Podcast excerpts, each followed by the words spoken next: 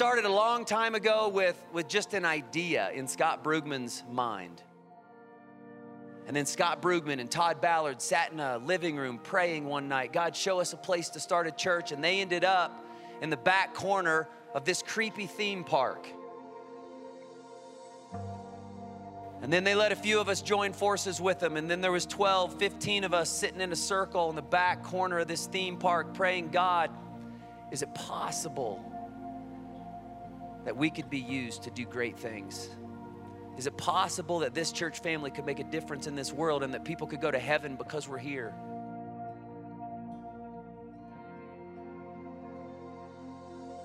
I remember walking through um, the theme park and uh, genuinely loving it. I know that we've always joked about it, like the staff has always joked about it, that it's weird and that it's creepy and that it's awkward.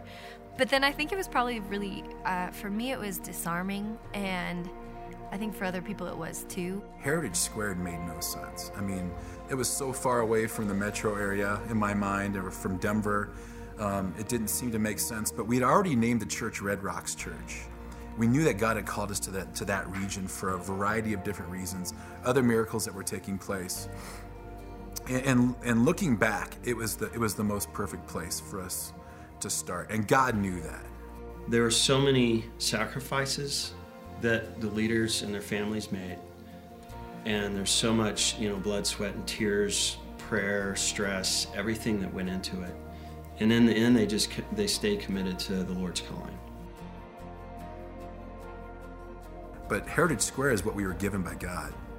In that process, we, we learned an, an, an appreciation for that scrappy environment, which led to to other scrappy environments like the dinner theater at Littleton and you know the Vietnamese supermarket you know at Lakewood and the old medical building up in Arvada. You know, it, it doesn't matter the type of building as long as there's enough parking places for cars to bring people that will make up the church that Christ is building. That's, that's what matters. When you look at the people that were involved, the vision behind the church, and just the clear presence of God's hand in that church startup, it was pretty clear to me that this was going somewhere. You look back and it's 10 years, and it's like, well, of course, this is how God is. Of course, this is how He writes. This is the only way He's able to write, is like glorious things and beautiful things. I almost feel like it's like a tidal wave that the Lord's created, and like I get the privilege of being a part of it. I think we all get the privilege of, of being a part of it. God's sovereignty connected with people's faith makes something great happen. Red Rocks Church, what God's been doing through us makes no sense.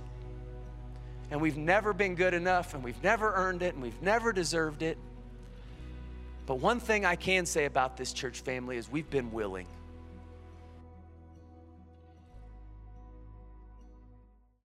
What's up, Red Rocks Church?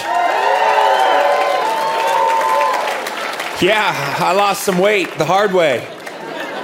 You guys doing good this weekend? I love it. Hey, I want to welcome everyone at all of our campuses. Of course, Littleton, Lakewood, uh, the Vatican up in our Vatican. We love you. Uh, Golden, of course, that's what this whole series is wrapped around. And can we do this at all of our campuses? Can we give the most gracious uh, welcome to all of the men and women at God Behind Bars? We love you, ladies and gentlemen, so much.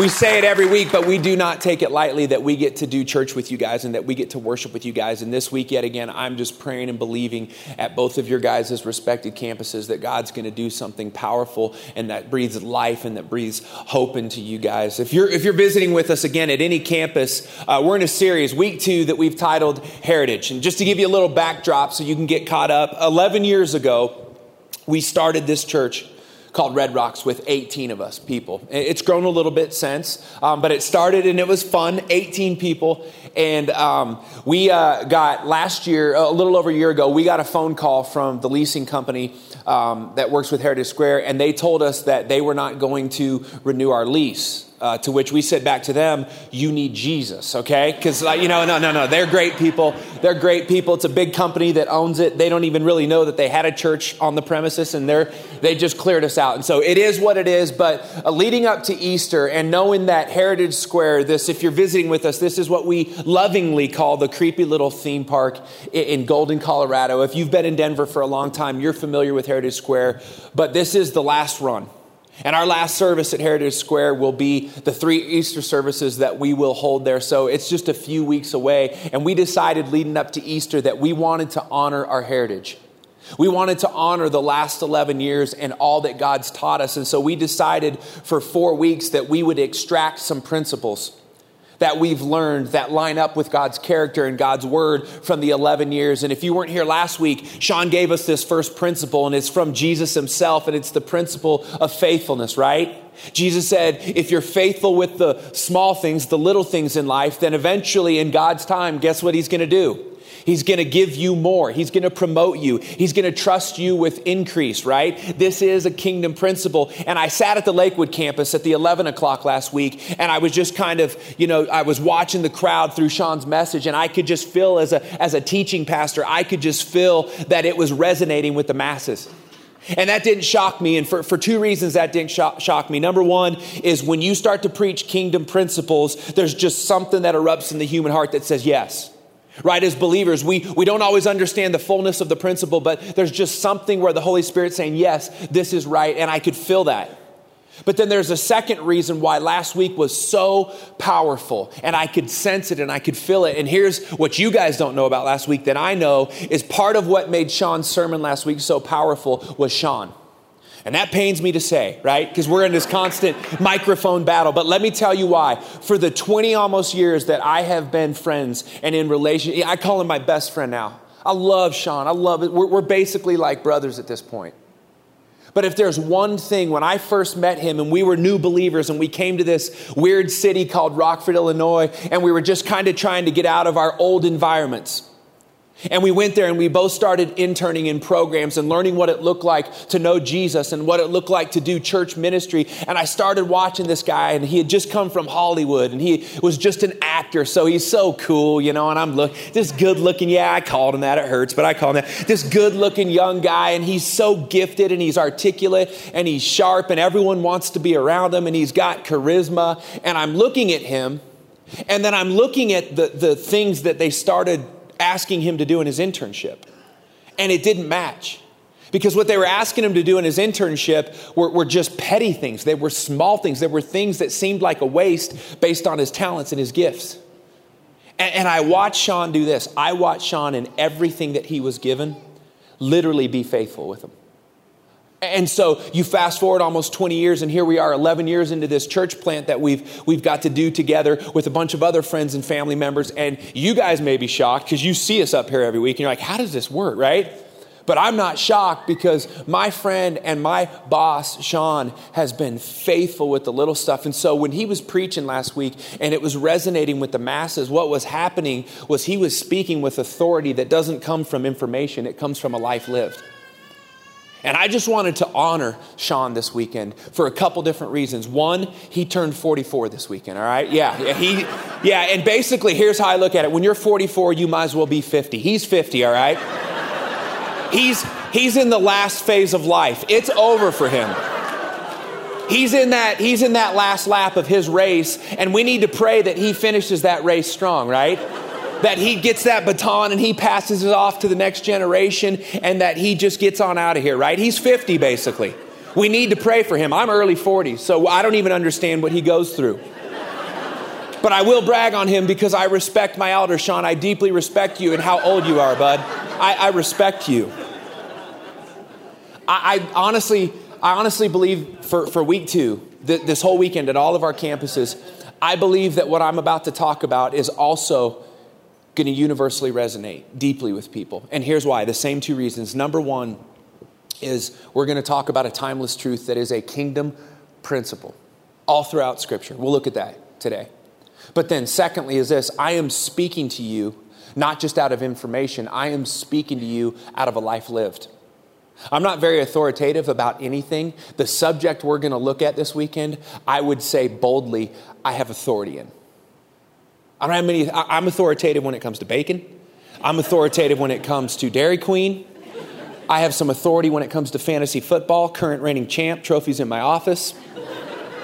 And for 2016, I'm going to be authority when it comes to cats because this is the year of the cat. I declared it a while back, right? Because for, for 10 straight, 11 straight years at this church, I have convinced you theologically that cats won't be in heaven. And I had a sweet lady in our church rebuke me. She's also my elder, and so I took it. And I said, you know what? This is of the cat. But I digress. I move on. If there's one thing that I can talk to you about in God's word and a kingdom principle, and I can speak with some authority because of the life I've lived, it's this subject we're about to look at in week two. And it is this it's the subject of weakness. I know what it's like to be weak, I know what it's like to live in a season of weakness. I know what it's like to have a propensity or propensities towards particular sin patterns that just make me feel utterly weak. I know what it's like to be in a career and in a job situation where you just feel absolutely weak. I know what it feels like to be desperate and to wonder what's going to happen next and to yet again wake up another day and put all your faith and put all your hope in God. I want to talk about weakness. One of my favorite pastors in America, his name's Andy. And he says this he was talking to a bunch of pastors once at a conference and he looked at all the pastors he says, he says, if you guys will preach from a place of weakness, you'll never run out of material.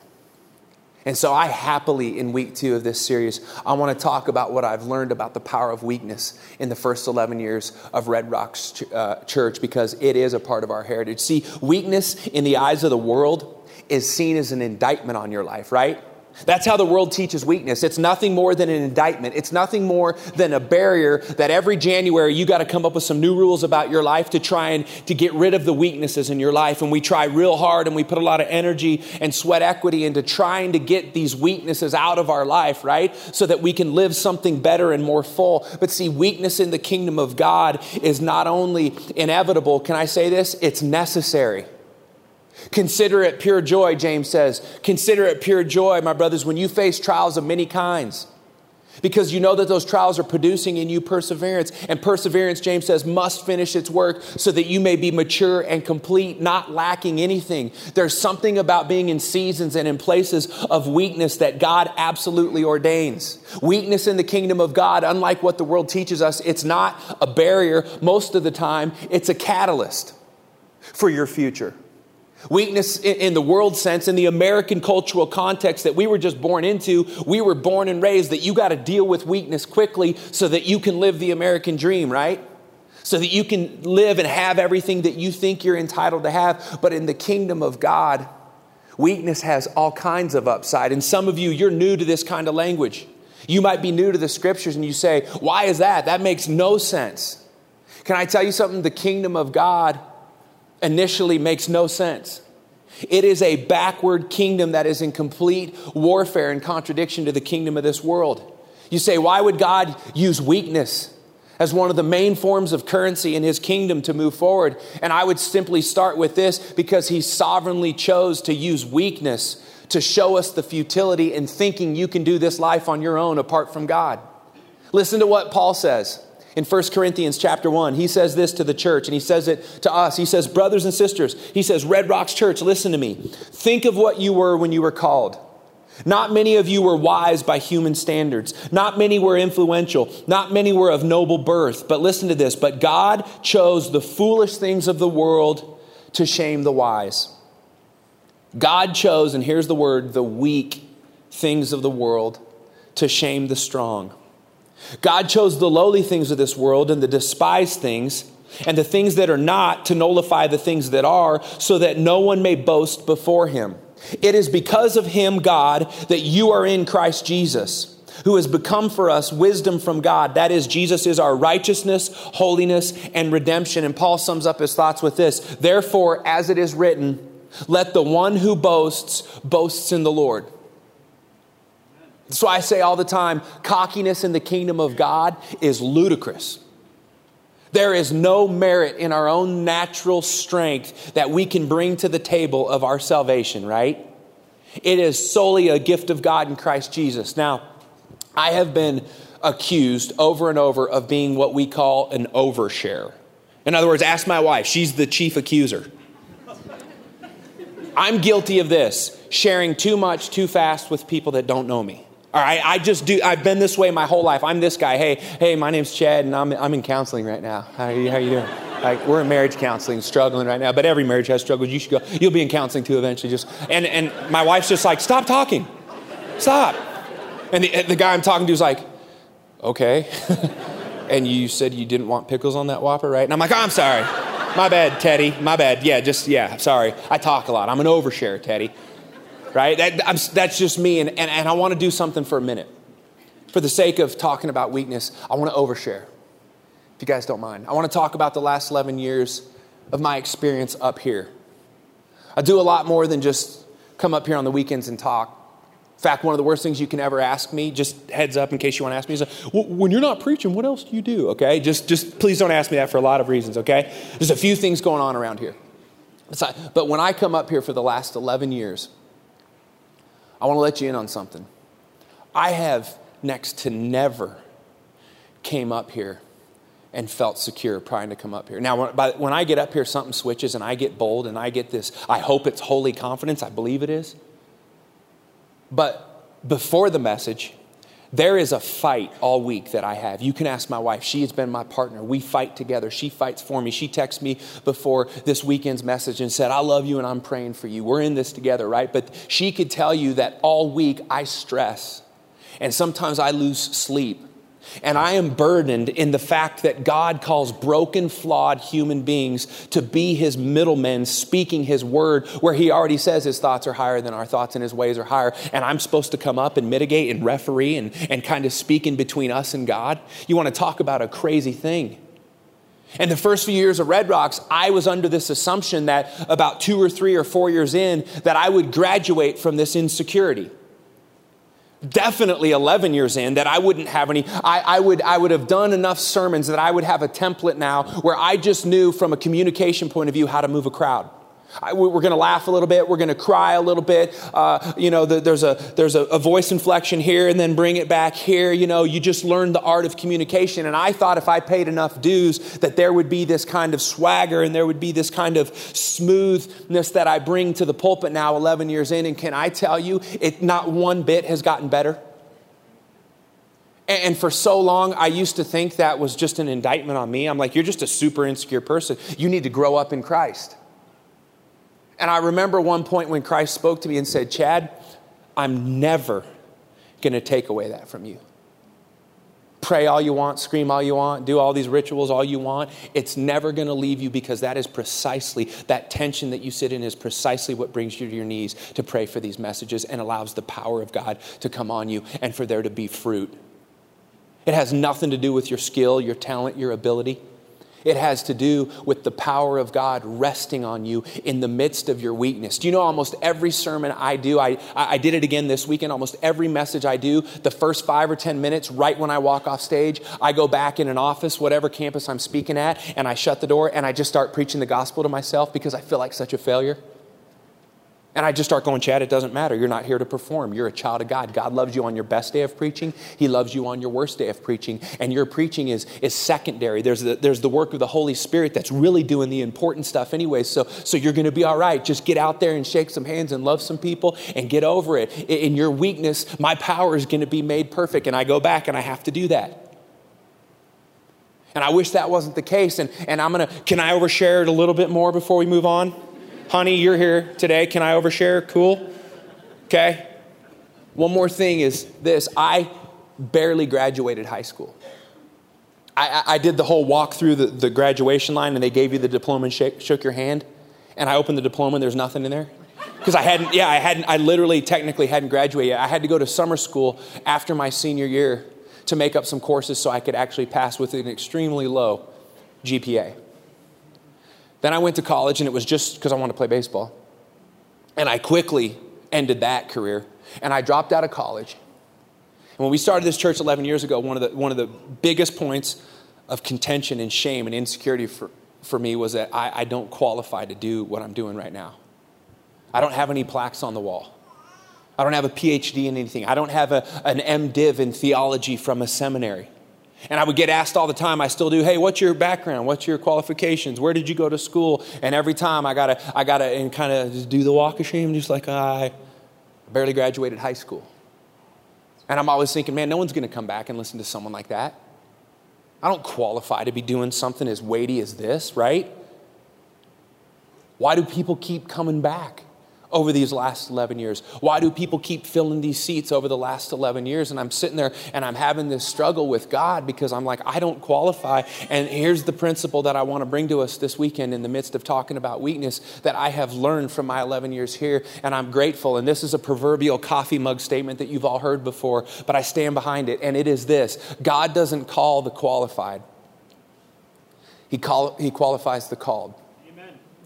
I'm going to say it again because it's so important. Because so many of you in here, you look at your pedigree and you look at your background and you look at your circumstance and you look at your season of weakness, and you have already allowed the enemy to convince you that you are disqualified from something great in the kingdom of God. And can I tell you, it's exactly and precisely in your seasons of weakness that God is ready to show his glory through you like nothing else. You know weakness is just setting you up for a testimony? Do you know your, your seasons of weakness is just giving you a message? Not about you, but about God shining through you in the midst of some really dark seasons. That's what it's all about. There was this verse I came across years ago in, in, in, this church, and it just, it's become my theme verse based on the fact that I don't feel like I qualify. But then I read this and it, it gave me a whole new life. This is Acts chapter 4, and Peter and John are the, the architects of the early church, and they're the pillars of the early church, and they're trying to stop and thwart the early church. And so there were some people that got them in trouble, and now they're sitting in court when we're reading what we're about to read in front of some really powerful men that have their destiny in their hands, men with big robes and plaques on the wall. Wise, strong men in the, in the, in the eyes of the world. And, and Peter and John are standing before them. And here's what it says it says, Now, when they saw the boldness of Peter and John and had perceived that they were, here it is, unlearned, that's me, and ignorant men, that's Sean.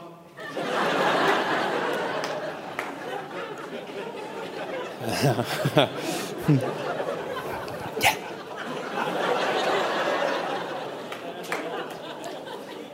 Unlearned and ignorant men, here, what did they do? They marveled. Like, these guys don't qualify. These guys were fishermen. And they're literally the architects of the single greatest movement currently, when they were in court, movement happening in all of Rome, in all of the ancient Middle East. There was nothing like this new phenomenon in Acts chapter 4 called Christianity. And, and, you can imagine these judge and magistrates expecting these guys to walk in so lofty and so schooled and so eloquent and so learned, so well dressed. And they're fishermen. No pedigree, no plaques on the wall.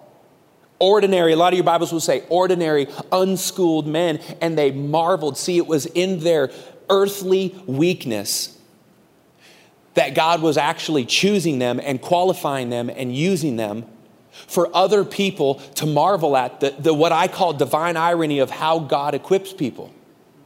And here's the, the most beautiful thing it says this they recognized that they had what? Who gets all the glory here? They recognized, it says, that they had been with Jesus. When you, here, here's, a, here's an equation that I believe in wholeheartedly. When you take your weakness and you continually bring it to the foot of the cross, your weakness plus Jesus' grace equals an awesome future, if you will see it that way. The seasons of weakness and frailty and difficulty that you walk through, you can either see as a problem, a setback, or you can see it as an opportunity to go, all right, God, what's the testimony going to look like? What's your grace going to do again? And, and, God, every time, He never wastes weakness. Do you see how Peter and John's weakness in the front of the court? It wasn't a liability, it was a strength. Why? Because they could tell the only answer for this is Jesus. These guys have no business running a movement like this. They're street people, they're fishermen, they're average, they're ordinary. No pedigree. And look at what look at what's happening through them. It must be Jesus, right? And I want you to, I want you to hear my heart, Red Rocks Church. Please, at all of our campuses, listen to me. In the last 11 years of Red Rocks Church's heritage, God has done unbelievable things. It's that Ephesians chapter 3 verse to him who's able to do exceedingly and abundantly far more than we can ask or imagine according to the power that's in us, right? That, that, that, that God's, God's done that at Red Rocks Church, but, but may we never forget this moving forward because we will lose our heritage and we will lose what's special here. God has done all of these amazing things way more in spite of us than because of us. You understand that, right? And the same will hold true for every one of our individual lives. You can really know Jesus is behind your success and Jesus is behind where you've gotten in life if you can just look back and go, How did I get here? Like, unbelievable. I should not. I have so many minutes, times where I'm standing on a stage, whether it's here or speaking somewhere else, and while I'm preaching passionately in my head, I'm going, How am I here? How am I here? How did this happen? And the only thing, if I'm being totally honest, that I can really, if I'm if I'm processing with integrity, bring it back to you, is Jesus brought me here in my weakness in my unqualifications because he called me, not because I've earned it or deserved it, simply because he called me. He's now equipped me and given me what I need. All glory to Jesus. That's why Paul says, if we may boast, what do we do? We boast in the Lord. God has done awesome things at Red Rocks Church in the last 11 years, but it has been more in spite of us than because of that, us. And if you don't believe that, let's do a quick review. Watch this.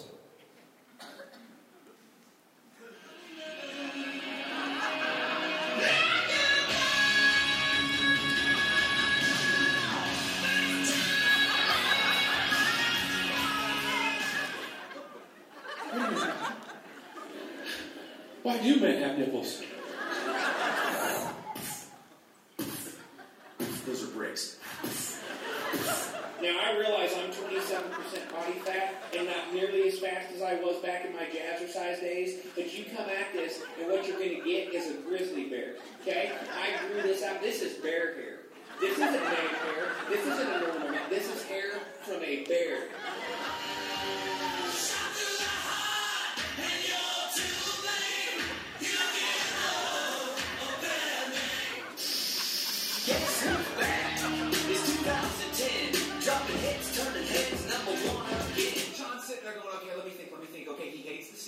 So they're all right. We're going to buy Richard Seaman. Uh, Seaman.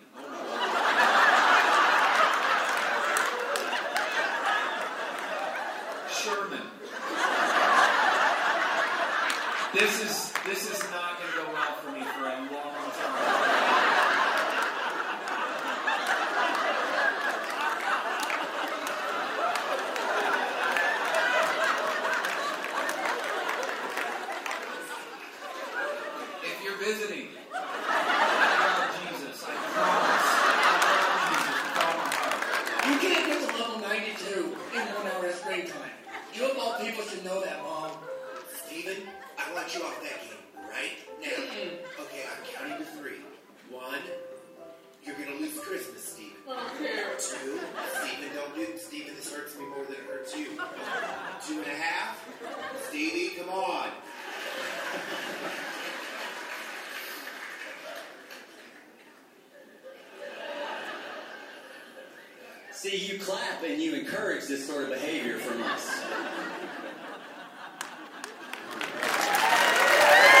You're doing it again.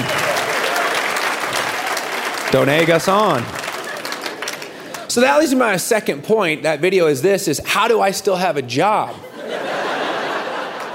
I mean, look at us.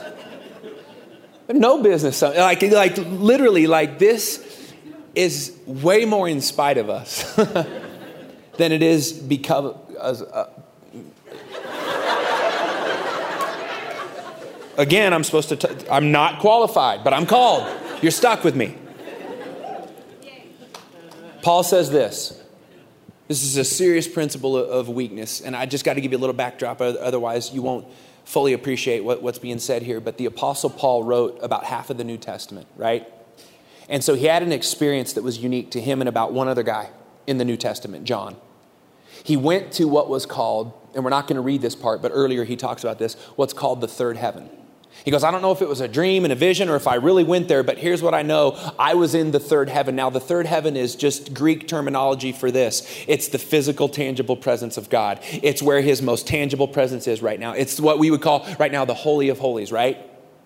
That's where he went. And, and you don't have to feel bad that you've never gone there. And if you ever tell us you went there, I'm just going to look at you and say, no, you didn't. No, you didn't. Two guys ever, right? And it was so they could write. You want the guys writing the New Testament to go to the third heaven. That's not a bad thing. It's not an indictment that you don't go. It's a good thing. Right? We want to give the authoritative word. So he goes to the third heaven and he sees the fullness of God so that he can come down and with complete authority write what we get in the New Testament to the churches so that we can live on it, we can bank on it, we can believe it with all of our heart and with all of our faith. So he goes to the third heaven and he starts to talk about hey l- listen like all of you would you could you could have a temptation to, to arrogance after you've experienced that and now you got to come live with the normal folk again. So listen to what he says. He says so to keep me from being conceited because of the surpassing greatness of the revelations a thorn was given me in the flesh listen to this a messenger of satan to harass me to keep me from being what? Conceited Three times I pleaded with God. Now, in the Greek, he's not saying he, he, three different times in a quick moment asked God. Three different seasons of his ministry, okay? That's, that's really what he's saying when you look into it. Three different times I pleaded with the Lord about this, that it should leave me. Have you ever been there? Season after season of weak and vulnerable and fragile moments where you just feel like life's beating you down. You ever just been there and you just keep pleading with God, God, surely you don't want this in my life right now. I didn't ask for this. Paul didn't ask for that. Paul was being a faithful servant of God. He went to the third heaven. God chose that. Paul didn't. And now he comes down, and now he has to have a messenger of Satan, whatever that looks like. We won't know till heaven. But something was making him weak and tormenting him to the point where he called it a thorn in his flesh. And as a good, if anyone qualified to look at God and say, You got to take this from me, this is so distracting, and this is making my work so difficult. And if you read Paul's bio, he's so incredibly sold out to God that you would think if anyone qualifies for God to go, yeah, I'm going to take that thorn away because we just got to stay busy and, and you're doing such good work. And I know this feels like it's setting you back, but, but, but what's God say? No, no, no. He says this. Listen to this. My grace, Paul, is sufficient for you. Sometimes God just says no. Sometimes you're in a season of weakness and you think it's an indictment on you, and sometimes God's just saying it's not an indictment on you, it's accountability for you. And he says, No. And I don't understand the sovereignty behind all that. And I don't understand all the time why God does and allows what He allows. But I know oftentimes He allows some things in our life to stay because He says, In my, my grace is sufficient for you, for my power is made perfect where? In weakness. Weakness is a kingdom currency, Red Rocks. He says, Therefore, I will boast all the more gladly of my what? My weaknesses, so that the power of Christ may rest on me. For the sake of Christ, then I am content with weakness, insults, hardships, persecutions, and calamities. For when I am weak, he says, then I am strong. This last Tuesday, I, I uh, had the privilege of speaking at one of our life groups. And it's a really special life. They're, they're all special, um, but this one was really special because it's a, it's a unique life group. There was about 30 or so people, and we all met at a house and had dinner first. And, and there's a common thread within the story of everyone in this particular life group because it's a life group for widows and widowers. And, and I showed up and I was a little distracted because I was still uncertain on Tuesday what I was going to talk about this week. I'd been overthinking it because I'm like, 11 years I'm supposed to process into a message? And I was overthinking it, so I was a little distracted. And I walked in there and I started for about the first 30 minutes just listening to story after story after story. And I thought it was going to be a bunch of some of the more elderly people in our church that just lost maybe spouses to old, older age and stuff, you know, and, and, and they were people my age. The majority of the people were in their 30s and 40s and 50s. And I heard story after story hey, three years ago, I lost my husband to cancer. And I have two boys, and I'm a, I'm a single mom heard multiple of those stories. I saw grown men, strong, successful men, starting to introduce themselves as we went around the circle, and they couldn't even get out their names and where they're from and how they found Red Rocks, which was the thing we were doing, because they were so broken by the loss of their wife. Unexpectedly. Grown men in a room where they didn't even know everyone and their lips quit, you know, that whole deal. Men just broken and in pain and in a, in a place in life that is as fragile as fragile gets, right? Nothing affects the heart more profoundly than the loss of someone that you love most, right? And this is a room full of those people. I, I sat there and listened to, to one girl, Nicole. She's 41. She's a, she's a peer, so I could, I could put myself a little bit in her spot. And, and she lost her husband to cancer uh, three or four years ago. And then, four months after he died, in the midst of her trying to grieve, she got breast cancer. She had a double mastectomy. And she was sharing with us, it recently came back and it's starting to grow again. And I don't know what to do because all my two boys, Tyler and Jack, all they know is, is death now. And now they know that mommy's got cancer. And I'm sitting there and I'm, I'm listening to this. And at one point I just broke and I said, I know exactly what I'm talking about to represent the heritage of Red Rocks Church. Because at one point she said this, and, and that's when my heart just started to break. She said, I, I just, and she, she wasn't even complaining. She goes, Do you have anything in your church like Big Brothers program or anything? Because I, I just want, like, could someone like throw a football with my boys? And I just was like, Oh my God, I have three boys. And I'm picturing being gone from them and how, how vital those moments are the front backyard football and I'm sitting there listening to this, and God says, You know what to talk about. And I'm like, Our church is a rich heritage of people who come broken and hurt and weak and need the saving grace of Jesus Christ, right? That's what we are. Man, you guys at all campuses, you can go ahead and come on up. We are a community of people. Sean says it all the time. He says, We're, we're a bunch of imperfect people who come to, to celebrate and to honor a perfect God who has saved us, right? And we can never forget that. We can never forget that at all of our campuses every week that this place is way more of a hospital than it is a country club, right? The minute we start acting like some kind of country club for a bunch of strong and wealthy people who have it all put together is the minute that the blessing of God goes off this church. We say it all the time. We are a hospital for sinners, not a museum for saints. Now, when you come here in your sin, we're not, we're a hospital. We're not going to just sit there and wallow in your sin and go, well, you're just a sinner. No, we got the Word of God. It's medicine, right? It's medicine. We're going to preach the Word of God. And the minute we stop preaching the Word of God, this church will die. Because the Word of God is like medicine. When it initially gets heard, sometimes it stings and it hurts and it cuts. It's like surgery, but the ultimate goal of the Word of God is to heal, right? So we want to be the most welcoming church to everybody caught in weakness and caught in sin and caught in some of the most difficult seasons of life. And this has to be a house and this has to be a place of hope and help and life, not condemnation and beating each other down. Listen, the Word of God, we have to trust to do what the Word of God can do. It's the medicine. Do you know what we are as the body of Christ? We're the caretakers. Our job's not to, to hurt the body, to heal the body. That's the word of God's job. Our job is to love people radically in the way we come here. Not to get high and mighty when we happen to be walking through a good season of life. Our job is to come and say, Jesus, if not for you, every week in some form or fashion of worship. Jesus, if not for you, right? And I sat there and I was in that small group and I just sat in the weight of so much weakness and I just wanted to scream to them. And, and they're in the midst of pain right now. And this is a group of people that are hurting deeply and they've got anger, as, as we all would, and they've got the great sovereign questions about God and why God. And, and, and I encouraged them and I said, Guess what? God can handle that. Bring them all that stuff.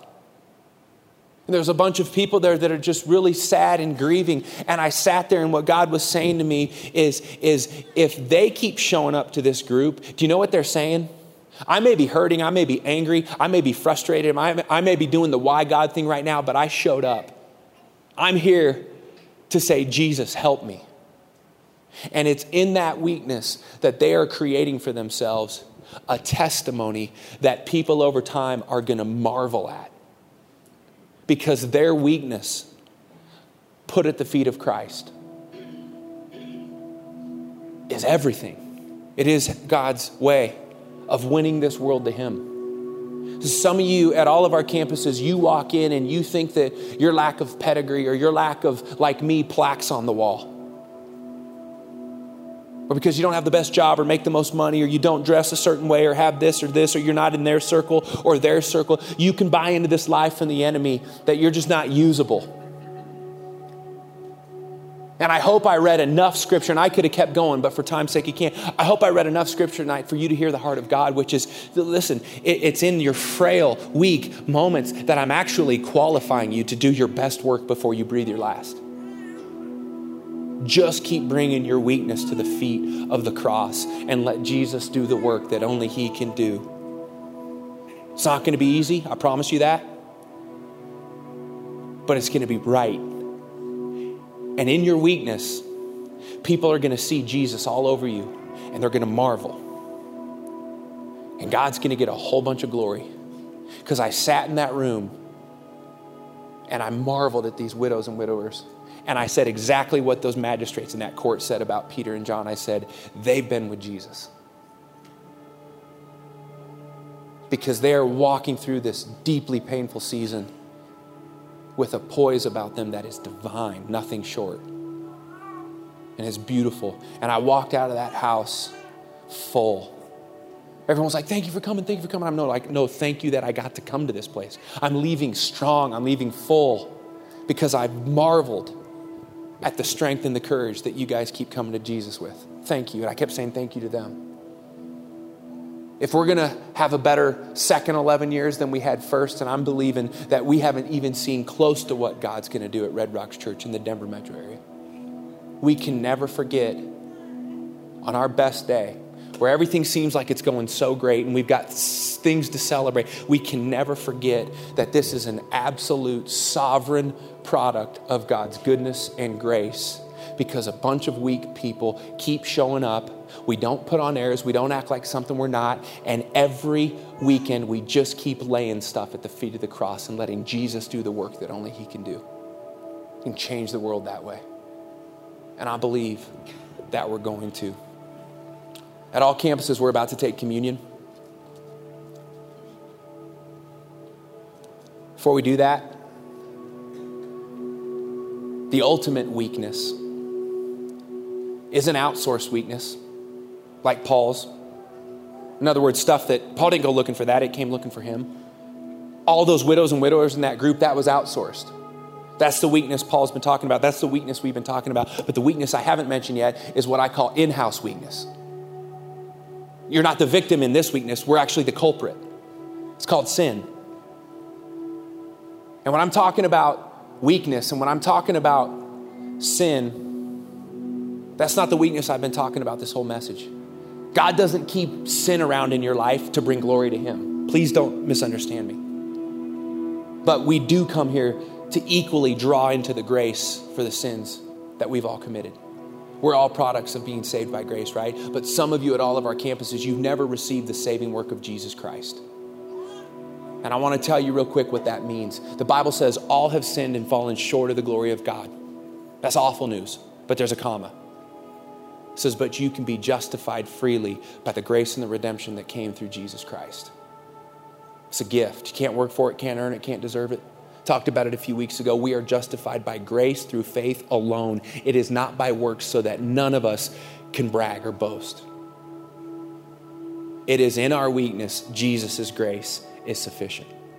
If you've never received the sufficient grace of Jesus Christ as a sinner, which all of us were at one point, before Jesus changed our hearts, and you want to receive that with every head bowed at every campus and every eye closed out of respect, would you just real quick say, Chad, I don't even fully understand the implications, but I know what you're talking about is real. And if you want to save, if you want to receive, excuse me, the saving work of Jesus, would you just by faith raise your hand?